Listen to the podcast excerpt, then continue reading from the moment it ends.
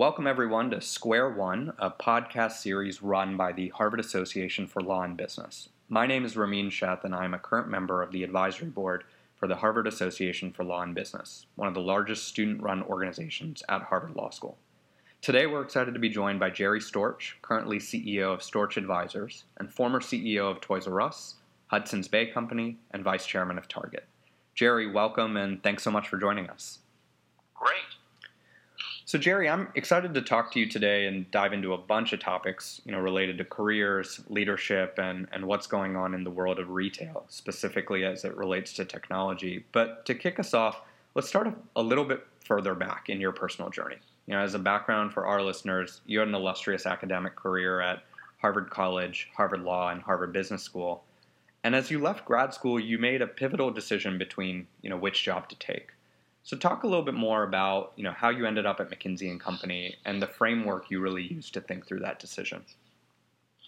Well, I think like many people, I believe that uh, being a lawyer was a time-honored profession. It's one of the things that uh, that uh, you know, uh, accomplished people did in life. Is you became a lawyer. You could be a doctor, you could be a lawyer, and there were some uh, some uh, careers that your mom and dad would be really proud for you to go to. So, so I went to uh, law school uh, and uh, business school with the intent of being a better business lawyer, and not with the intent of going into business.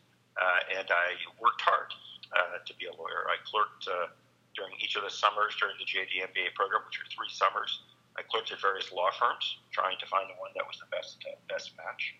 Uh, but as I did that, I found that I, that uh, like many uh, law school uh, graduates uh, that I meet, that I found that uh, the actual practice of law was a little different from the uh, you know from the romanticized version that we might have going into it, and that it was actually somewhat uh, somewhat boring and tedious work. And uh, that's not uh, slamming an entire profession one because uh, I'm sure it can be absolutely fantastic for some people. But but I didn't think that's what I wanted to do all my life. And so so at the very last second, in a way, I made the decision to go to work uh, in business at McKinsey, almost viewing that as a way of, of uh, kicking the ball down the field, of uh, of uh, leaving options open and kind of going to post graduate school uh, in uh, in management uh, consulting.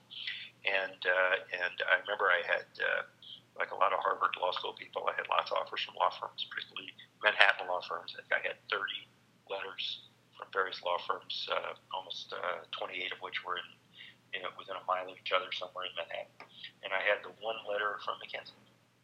And uh, I decided to do something different. And I started off in business, and I never regret it. So now you're at McKinsey. You stay for you know about ten years or so uh, before heading to Target. How did the Target opportunity come up, and and what enticed you to leave McKinsey?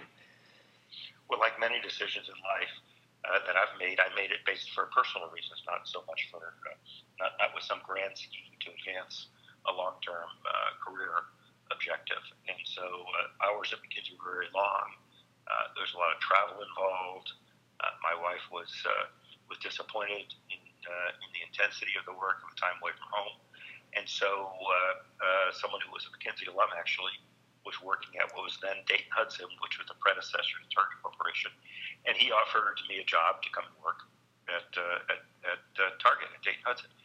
And I actually felt I was sort of quasi retiring into this job. I remember I took a pay cut to do it, you know, did all the things you're not supposed to do uh, to, uh, to uh, advance your career and uh, and I, I went ahead and did it in an attempt to uh, to provide uh, more time with my with my growing family to uh, to have more balanced life. So that's why I left, and uh, and I love McKinsey, a fantastic institution, but it certainly uh, certainly takes a toll on one's personal life. So uh, so that's why I did. It's not the way it turned out, but uh, but it's what it seemed at the time. I think one of the most you know interesting things about you know your career in, in the different roles you've held is actually how at the forefront of technology you were. You know, at Target you founded and led the e-commerce strategy of Target.com. At Toys R Us you expanded the e-commerce business to over a billion dollars and led international expansion into China. And at Hudson's Bay you drove you know the acceleration of an all-channel e-commerce business model. It's easy to look at these accomplishments in 2017 and say you know that though I'm sure the execution is challenging, the conceptual logic of having a robust presence online is obvious. But in the mid 90s and early 2000s, you know, this conceptual logic wasn't as obvious or clear of a decision. So, how did you, in thinking back, how did you lead the team at Target, you know, to push through the importance of going lo- online? And second, as a macro lesson, what are the takeaways on how to think through, you know, making some of these types of big bets at scale? Well, I, I don't think you start by uh, by having some uh, unprecedented vision of the future for me, it's because I'm, I'm interested in technology, and I've always felt as a matter of, of uh, first principle that uh, being ahead in technology is important. I remember when the uh, this may, may date me a little bit, but I remember when the IBM PC came out and the uh, and the first uh, first uh, Mac, you know, the first Apple uh, uh, personal computer, uh, you know, about the same time, within a year of each other and I, I, I was had just started at McKinsey, and I was I, I thought these were fascinating. So I was the first person in the office to use uh, PC for uh, for my projects, and really it was a simple spreadsheet application, and then there was a, a statistical regression uh, package uh, for the uh, you know for the for the personal computer that I used. And somehow I, I, people thought, oh, this guy is really smart. He knows computers. And of course, I knew nothing at all about computers uh, any more than anyone who uses a PC or a Mac does today. Uh, I just just was open to using them and uh, found that it uh, it was a lot of fun. I was an expert at Lotus 123 version 1.0, but that didn't translate into any uh, future programming skills. So, but on the on the other hand, uh, you know, enabled me to do my work better and faster. So I was pretty excited about that. And then when the internet came along, I had just started at uh, what was then Dayton Hudson, the predecessor to Target Corporation and uh, one of the board members who worked for a financial printer for a printer, he said, you know, this internet could be really interesting, very disruptive. This is in the 90s, and uh, and uh, it could could change things. And everyone in the room looked like, I don't know what you're talking about. You know, what is this thing? And so I took the corporate jet to visit the internet. It was in Chicago, and uh, we had to fly from Minneapolis, and uh, went to a room with uh, green screens and guys in white coats and they were essentially emailing with people in Switzerland at the uh, at the origins of uh, of uh, today's modern uh, modern internet before there were any e-commerce companies or anything like that. And we all sort of puzzled how this could change what might happen in, in retail. So we weren't really sure. But then Amazon happened, and they were only selling books then. We thought that's interesting. Maybe we should sell books too online. And we thought about that. Decided there was already an Amazon at doing that. But we knew there was something important here. So so, uh, so we at least have to try. So we put together a team of people, most of whom, frankly, were were kind of outcasts, uh, were uh, people from various parts of the organization who had similar interests, but not not who were uh, seen as the uh, sort of the, the ultimate thinkers in the corporation or anything like that. And uh, and we started building building a little business. We did a million dollars of sales our first year and lost much more than that and, uh, and we're trying to figure out uh, figure out how to turn this into something something that was uh, that was real. I remember going to uh, to my boss, the, the, the CEO at, uh, at uh, Target, and uh, telling him that that we had to buy the rights to Target.com because all we owned was TargetStores.com. And he said, "You're going to pay money for just a different name." And, and I said, "Yeah, but it's only ten thousand dollars." Didn't like that very much. He thought that was a lot of money. Hmm. Pay for something that was just a name uh, that had been bought by a company in uh, Westwood, Massachusetts that sold targeting software, and it was obviously more sophisticated with uh, with computers than we were. But uh, but we bought it, and uh, and uh, took years and years from them to build a team and to get going, and to uh, and to do it right. And the fundamental insight we had, which has turned out to be correct, that was different from what our competitors had, including Walmart, was that the future of the internet was not as a standalone business, but rather as an integrated part of every business. So the internet is is uh, transformational and revolutionary, but not transcendent. It doesn't replace everything that came before any more than electricity replaced everything that came before. It just enables uh, businesses to be far better versions of what they are today. And so you have to be an internet company in your DNA, but not just an internet company. Be really good at whatever your business does, whether it's financial services or or, uh, or consumer goods or, or or anything. But the internet's a tool like like electricity or the internal combustion engine for all of us to use. And that's how we started Target. And uh, we had a huge leg up over Walmart at the time, which uh, was unusual because Walmart is so much bigger. But uh, because uh, because we started our internet team in Minneapolis, tied into the rest of the business from the get go, whereas Walmart made a made a, a left-footed or a wrong move, uh, and partnered partnered with a VC firm in California and started a separate corporation they didn't even own all of uh, to start their internet business out in California, uh, when their headquarters was in uh, was in Arkansas. It took many years for them to catch up. Target.com was way ahead of Walmart.com for years in, in the, in the uh, internet race. But as with most things, ultimately, uh, it came down to Walmart was a much bigger business, and uh, and they've certainly caught up and are doing fantastic now. So you talked a little bit about Amazon as well as the importance of having you know, the internet and technology proficiency as your core DNA. I, I want to use that as a lever actually to talk about um, you know the Toys R Us story a little bit more, and, and, specifically with relation to Amazon. You know, it's a it's a classic case in the industry on a partnership that I think looked incredibly accretive, you know, for both parties, specifically Toys R Us, but you know turned sour as, as the relationship went on, and I, I imagine it was hard to tell you know, in the early 2000s when the partnership was struck, and, and even possibly early on in the tenure of the partnership. But playing Monday morning quarterback, you know, this partnership ultimately stunted Toys R Us's online presence and, and, digital strategy, ultimately being you know one of a few levers that that caused hardship for the business. And I'm curious on your thoughts on you know what the story looked like on the inside, and and again as, as a macro lesson, what does this type of situation teach you know about partnering really on a core function? You know something that at the time might not have looked as, as core, but you know, as to your point, technology and process and digital now is completely needs to be completely core to the DNA of any successful business. Yeah. So so uh, the sequencing is, is kind of interesting here because uh, the deal with Toys R Us and Amazon was actually done when I was at Target, and so I didn't do the deal, but I was there when it ended. So let's go. Let's let's get the sequence uh, in the proper order. So Amazon started. Everyone thought they were cool. I mentioned earlier how at Target we were watching them trying to figure out well, what what what that could mean. Then Toys R Us, who actually I believe was quite forward looking. Again, I was not there, so the management there was quite forward looking. Uh, they did the deal with Amazon. The problem is it was a bad deal for Toys R Us. They didn't know it at the time. I'm sure they thought it was an okay deal, but they did it. They did one of the first big deals with Amazon. I, I applaud, applaud the management at that time for having done that.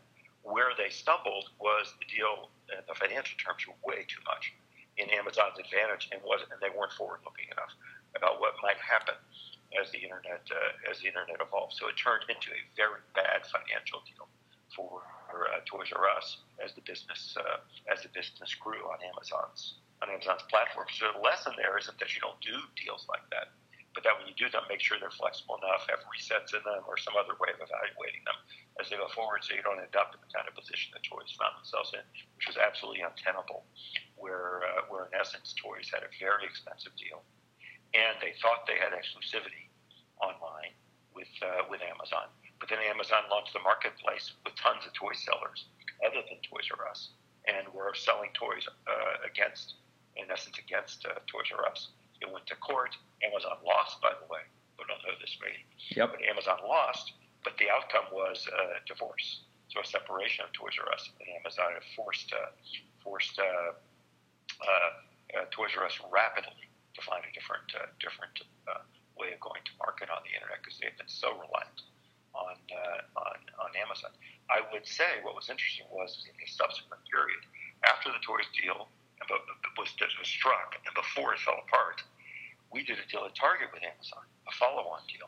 And when we did it, we had the benefit of being second. So it was a huge benefit because the deal that we struck was far different economically. Now, I would say we didn't know all the Toys R Us terms, but it had been a few years later and the internet had evolved. And so the deal we struck turned out to be one that, uh, that, that made a little bit more sense. And I found out later that in the trial between Amazon and Toys, the, the Target deal had been introduced in evidence as proof that the, that the uh, Toys R Us deal was financially untenable because the Target deal was was a much uh, much better deal financially for both, well for Tar- for Target at least, uh, and uh, a much more economic uh, much more economic proposition. But even that deal fell apart as uh, the interests of the parties diverged, and as Amazon really wanted to wanted to sell everything and own everything, and uh, start to undercut uh, Target in my opinion uh, online as well. And so uh, Target eventually left uh, left Amazon. That was after I was already at Toys. that they left. So, uh, so at, uh, when I walked in the door, the judgment came through that week in favor of toys, which I didn't know if he won or lost. And I tried, I called up Jeff and tried to negotiate with him to get the deal uh, reset so we could keep going because I recognized the massive disruption that would occur in the Toys R Us business from the divorce between the two parties. But uh, he still loved his old deal and felt that the judge had simply decided it improperly. And so we were at a, at a standstill there. And so we had to uh, go, we had to leave the Amazon platform and start from scratch in three months with a new website. I think we did a fantastic deal. The team did a great job, got a website up running, and got going on selling product on the internet. But there's no doubt it cost time and, uh, and uh, momentum on the internet uh, due to that uh, due to that uh, uh, breakup. But the roots were really that the original deal was not forward-looking enough. It was brilliant to do it with Amazon, I would say, but the deal structure itself wasn't did not anticipate the changes that would take place in the future. And so you have to try to think out, you know, not just what happens next year in these deals when the conditions are as you know them and as they are today, but what happens when the conditions change as they do so rapidly in both uh, technology and retail today.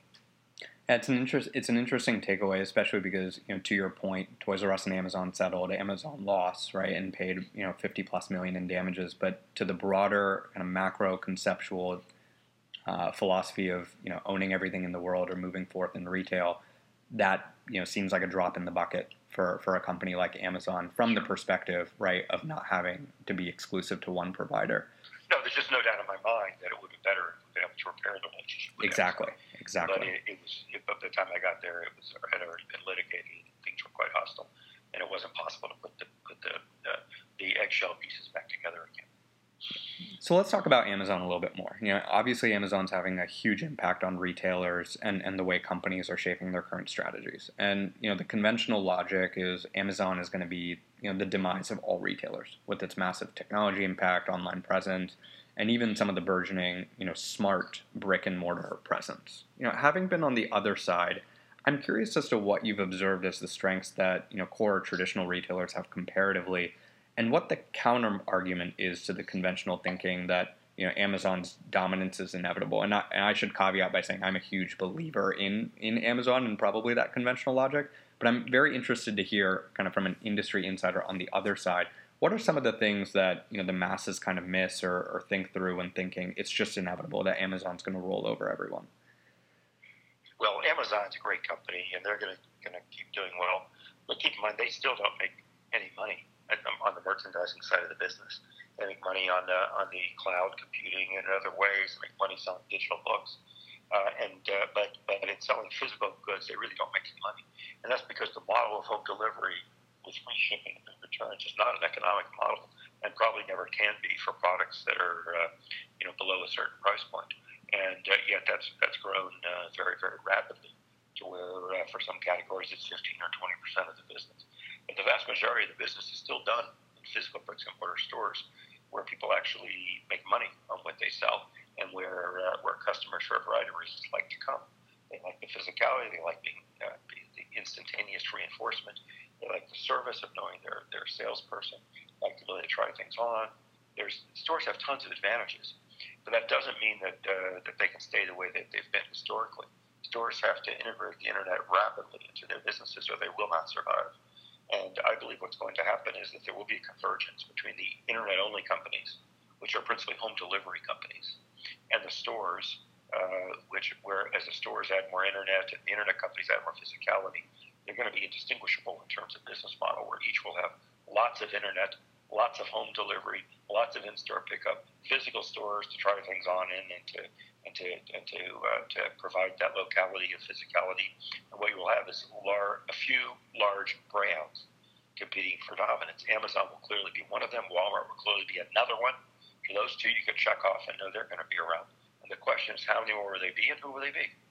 And uh, there will be others, and there will be other companies that go out of business that are quite well known today. There'll be a lot of bankruptcies a lot of store closings because there's too many physical stores. But that doesn't mean they don't, don't there won't be physical stores anymore. Of course there will be.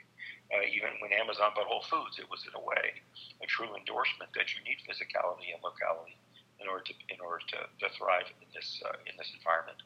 And so so uh, this is a hugely uh, tumultuous period in retailing, Uh, it's going to be very difficult for anybody to make any money during this period because the, you know Amazon doesn't, and that's what you have to compete against. But out the other side of the pipe will come, you know, a few large retail businesses, just like you've seen, you know, massive consolidation of banking as that industry underwent a revolution, and those businesses will look very much alike in that they will have huge internet arms, but they'll also have huge physical physical arms. And the internet and home delivery are not synonymous. So the internet arms as I call them, won't just be for you know buying online and having something delivered very expensively to your home, but also links to those stores and, links to other methods of, uh, of product acquisition and delivery. So so the model will change very dramatically for the future, but uh, but it doesn't mean that Amazon will be the only player. And uh, you know clearly, as I said, there's no doubt in my mind Walmart will thrive and do well. So the real question is how many others will there be uh, to compete in this all-channel world in the future? Where the internet as a technology is just like uh, electricity or internal combustion engine I alluded to earlier. That is a technology that is ubiquitous, but it's not a business model in and of itself. The business model that Amazon has pioneered of home delivery is not the dominant model today in retailing, nor will it be in the future, and it's not the only model in which the internet will play a massive role as we look to the uh, as we look to the future things are going to happen we can't even envision with the with the, with uh, uh, you know uh, the uh, uh, you know, virtual reality technology. So you put glasses on and be physical in the store. When you when you uh, and of course soon you won't even need the glasses. I'm sure you'll just look at into a smart lens or so. Same virtual virtual experience, but you know artificial intelligence with with 3D printing, where, where then you know, the huge disadvantage of home delivery gets uh, eliminated if you're actually manufacturing in your home. But uh, but uh, you know, still, you wonder how far away are some of these technologies. And what I've said, and I still I've said this for 15 to 20 years maybe, is that uh, the internet will not be, as home delivery will not be, the dominant mode of distribution of products to consumers until they invent the transporter, like on Star Trek. Because for digital delivery right, of digital products, the internet already is the dominant and superior channel of distribution. That's how we all get our news and our pre-recorded music and uh, you know our books, variety of uh, variety of digitizable product. But for physical goods, until they invent the transport, you don't have that tremendous economy of, of logistics on the internet. In fact, you have a huge diseconomy if home delivery is the model you're talking about. So, so there's a lot of evolution on the line. So there's no there's no end in sight. No one can envision what's going to happen in a thousand years. But for, for decades to come, there will be stores. And the dominant models will combine the stores with a fully uh, integrated internet uh, uh, from, uh, from, uh, from the, a model that allows home delivery to models which integrate with the stores to those that, that just let you shop more easily wherever you happen to be. So looking forward, how do you how do you start to think more and more? You alluded to it, a, you know, a little bit in in your response just now. How do you start to think about what the biggest impacts of technology will be on retail? Right, you know, these businesses, core traditional retailers, um, possibly because they're competing with Amazon, or you know, again, forward-looking management teams that see the inevitable, are starting to bake technology more and more into their core proficiencies. Right, Walmart bought Jet.com um, you know, just two days ago, Target announced their largest acquisition ever of Shipt, right? How do you start to think about what the biggest impacts of AI, machine learning, augmented reality, virtual reality are and, and what they are for retail? Is it, you know, does the story go more the lens of, you know, AI and machine learning's importance on, you know, operational excellence and operational efficiency on the back end, kind of, you know, like what Amazon has in terms of core proficiency? Or does you know and or does the front end experience change completely with augmented reality and virtual reality? Certainly not mutually exclusive. But what are your thoughts you know on the emerging technologies uh, on these types of emerging technologies and where you know you see the most room for impact in retail? Well with, with uh, you know this is not not new in the sense that uh, technology is always important and it always has been uh, critical and important. And uh, retailers have always been very advanced in terms of adoption of technologies. Uh, and uh, if you don't, then you then you don't succeed. Having said that, it's kind of like a, uh, a, a pyramid where we're closer in at the base of the pyramid. You can see the uh, the uh, use of technology that drives your business in the near term, and that's where most of the investment has to go. It, it uh, retail is a, retailers have a very thin margin. Uh, you can't can't be spending a lot of money on technologies that are 10 years down the line or more. So you have to think, what's now? What's today? And there's plenty of technology that's now and today, including, of course, uh, you know, better better better websites, a better uh, mobile experience, including uh, including uh, uh, RFID technology in order to track inventory in a, in a, in a, in a better fashion, including customization and personalization applications using the data that retailers have on customers to make sure that the, the products that are being offered are the right ones for, for each customer. And uh, that, that's true both online and integrated into the store experience. There's plenty of investments that are clear, you know, crystal clear, how they can pay back. They can eat up all of your money. And so, and that's where most of it should go, is to those those technologies that produce returns that are that are immediate and uh, and that will uh, will uh, still push you at the lead head of the pack if you adopt them because most most most of these technology takes years to take years to implement and most people haven't been able to, to do that fully yet. So that's where you spend most of your money.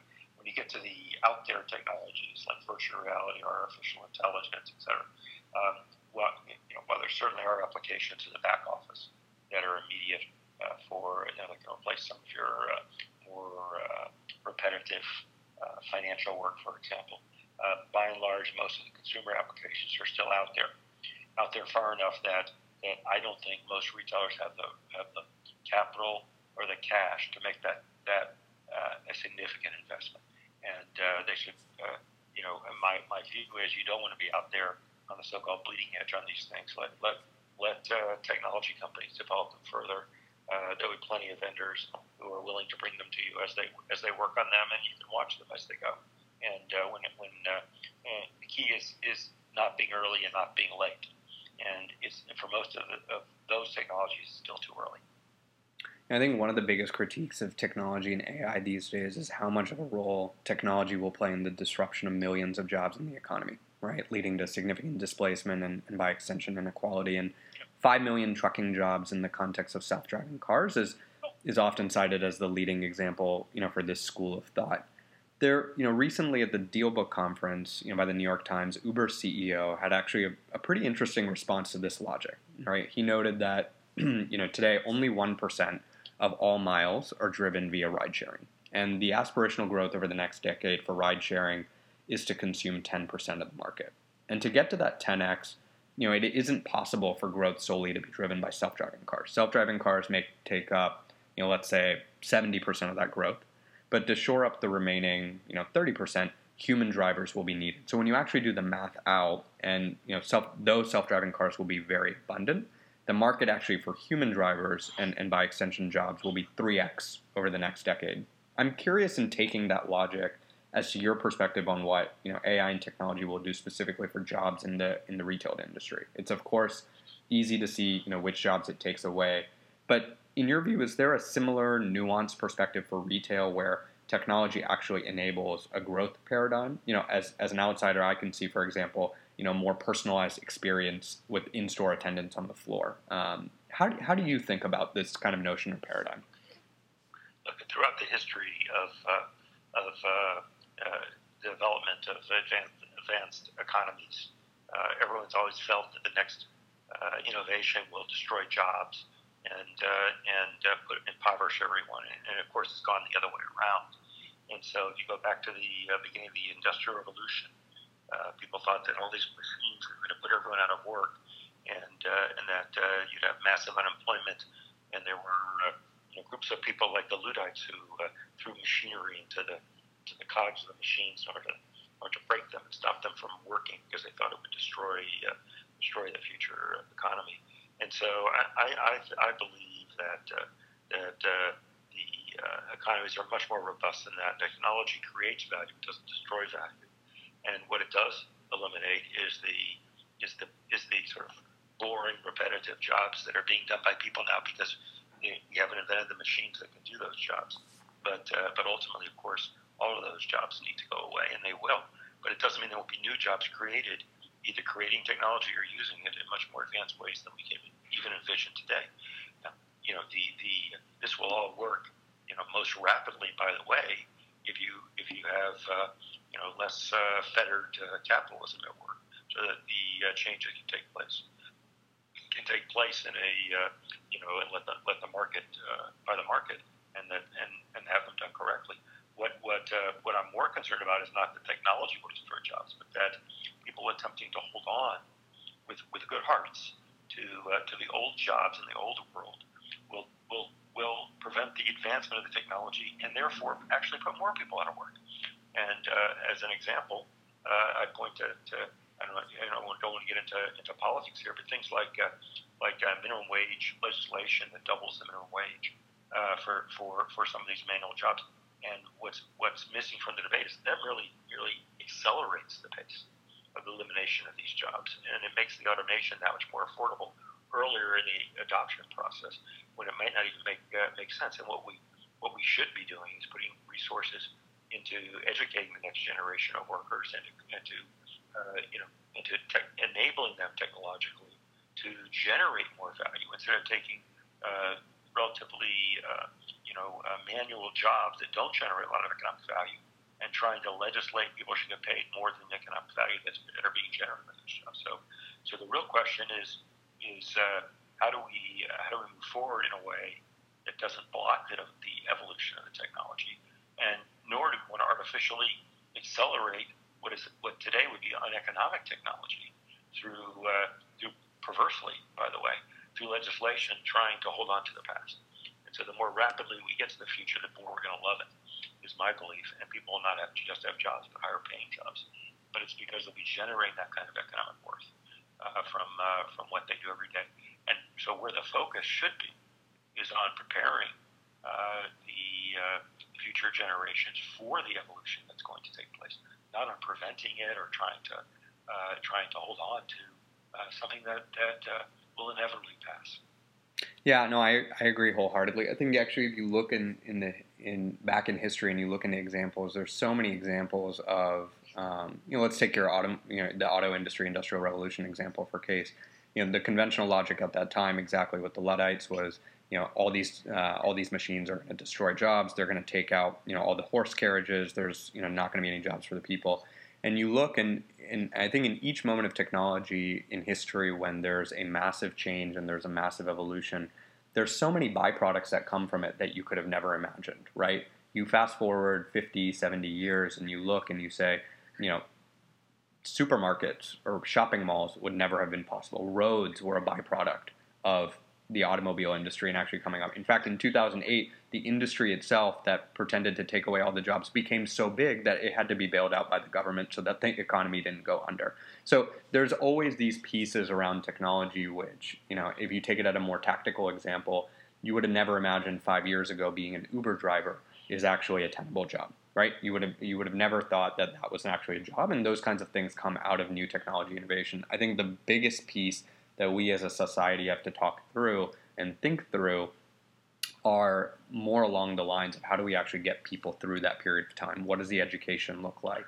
Um, what are the actual transition periods? Because that's where I think there can be significant displacement and, and inequality. Well, of course, it can be terrible, terribly disruptive, and that's why you need to. But that's why we the attention needs to be spent not on trying to hold on to the past, exactly, people for the future, and of course, uh, caring for anyone who's disrupted in a way that's uh, that's consistent with our with our uh, with our, our, our strong values, and that we have to do. There was a fascinating article in the Wall Street Journal a few weeks back about the cashew industry in India. I don't know if you've seen that, but it was amazing. So uh, cashews are one of the most uh, odd, odd nuts that exist, where the nut actually grows outside of the fruit and uh, it's bizarre. But but the the when you actually study it, I, I think people are shocked by what a cashew is. Everyone loves them. Uh, and uh, India developed the uh, cashew industry and became massive there, and they were the dominant supplier of cashews on the world market. And up until recently, that was true. And uh, and the uh, the uh, it, it provided wealth for this area of India that most of India was unable to achieve by being the the greatest cashew growing and processing region in the in the world. Uh, much of the work is very manual and uh, and not good work. You really get down to it in the sense of uh, I don't know that people can be happy while they're while they're shucking cashews or whatever you call it, but but it certainly isn't the kind of work that, that, that most people aspire to do or, or find fulfillment in, uh, in doing. But it did generate incomes for, for people there. So as the, uh, the state got involved in the cashew industry, they decided that uh, this was a wealthy industry and they need to build uh, you better hospitals and schools, which is awesome. You know, but they also started to raise the minimum wage for the cashew workers uh, uh, in order to, to, to provide a better standard of living for them, and that worked in the short term. Then what happened is the Vietnamese came over and uh, they studied the Indian cashew makers, and they thought, ah, this can be automated. And most people thought the process of, uh, of, of processing cashews could not be automated because of the complexity of dealing with this with this fruit. And uh, and it turns out it can be. And so the, a number of Vietnamese producers automated the process, and they are now they are now the dominant producer of cashews in the world market. And there are not as many jobs at all in India anymore in the cashew industry, and the market is in steep decline there, and those areas are in steep decline. And even in Vietnam, a lot of people lost their jobs because they had started with manual cashew production.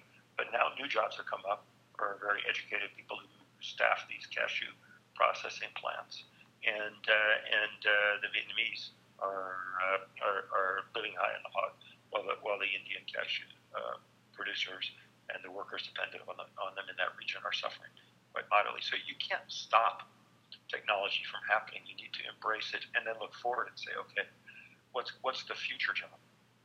What's the next job? Because you know, there's so many people you meet and you go, what do you do? And their job didn't even exist ten years ago or twenty years ago. You walk on walk on the streets and you, you, you say you talk to people and uh, you know you meet. What do you do? Well, I sell digital advertising. Well, there never there wasn't digital advertising before. You know, what do you do? Well, I help people, you know, write do their, uh, uh, make sure they have a fantastic app and a mobile ecosystem for their, uh, for the, these are the jobs of the future. So the, the objective cannot be to hold on to the past. It has to be to shape the. Yeah, I think it's it's easier now than ever actually to live with the conviction that the jobs, especially for folks that are coming out of graduate school or at my age, it's easier to live with the conviction that the jobs that we'll be doing in 10 years are certainly not invented today. And I'm I'm interested in hearing your perspective actually transitioning a little bit to thoughts around, you know, careers, thoughts around leadership. You know, how do you in in an environment like 2017, right? I think we live at a very interesting time in history. The abundance of information is incredible, but can also be overwhelming. Um, and as any change agent, whether you're aspiring to be a senior executive, an investor, a founder, you're, you're constantly tasked in your job with learning, right? Especially because of how quickly things are changing. How do you think about learning today? Um, and if you were in the earlier innings of your career, how would you approach learning? And maybe the framing is, as I said that out loud, I realized maybe the framing was different. Maybe you wouldn't approach learning any differently if you were in the early part of your career than, than in the more established part. But how, how do you think about learning today? Look, I think most people that, that are in those that type of position in life, I'm sure you're, you're that way. Most people are voracious readers, and so you just read everything. And uh, uh, you know, the availability of information on the internet today is spectacular. Uh, the uh, uh, you know, it is uh, it, it's amazing. I wish when I was uh, was starting out, you could go to the internet and research your paper instead of go to the stacks of the library and dig around, and try to find uh, find something. And uh, and so uh, so you have to read everything that uh, that's remotely related to what you do. And uh, so I'm never worried about that part of it. If you do that, you're going to think, and you'll you'll innovate. I believe where where most people, certainly if you talk about the kind of uh, kind of uh, uh, you know uh, audience, I believe you're uh, you know, who might be listening to what we're talking about today, where most people uh, uh, really screw up, excuse my language, is not on uh, lacking vision for the future, but it's on the people management side of being of being a leader. And uh, when we start out in, in school, we do very well and we study hard. It's based upon individual performance and individual assessment, individual reward. And so you can be a star all by yourself. And uh, that's true all the way through you know, high school, college, uh, graduate school, you could be a star as an individual. You don't need to build a team and, and rely upon others. But you reach a point as your career progresses where it's really not about you anymore.